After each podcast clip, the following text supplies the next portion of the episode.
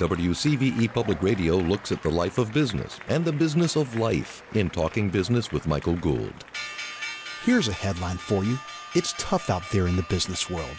Big companies and small alike, across most all industries in most all parts of the country and globally.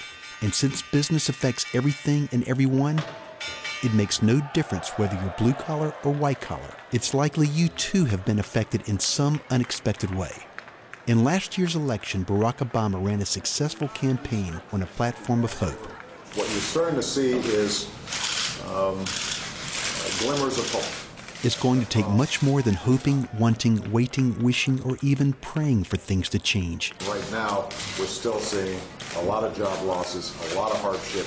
There's an old saying that good things happen to those who wait. Here's my survival message to you don't wait. In business today and in life in general, good things happen to those who make good things happen. You have to take control and you have to take action. 150 years ago, Charles Darwin wrote in his book On the Origin of Species that it's not the strongest that survives, it's the one that is most adaptable to change. Over the life of the planet, the size of an entity has been no guarantee of survival. Consider the dinosaur.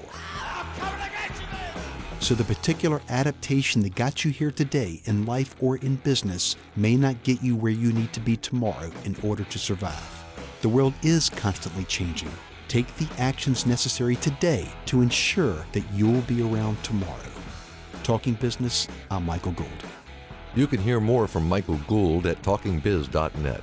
Talking Business is made possible by the engineers, offering a broad range of specialty engineering services for industrial, commercial, and institutional clients. More information at engineersplus.com.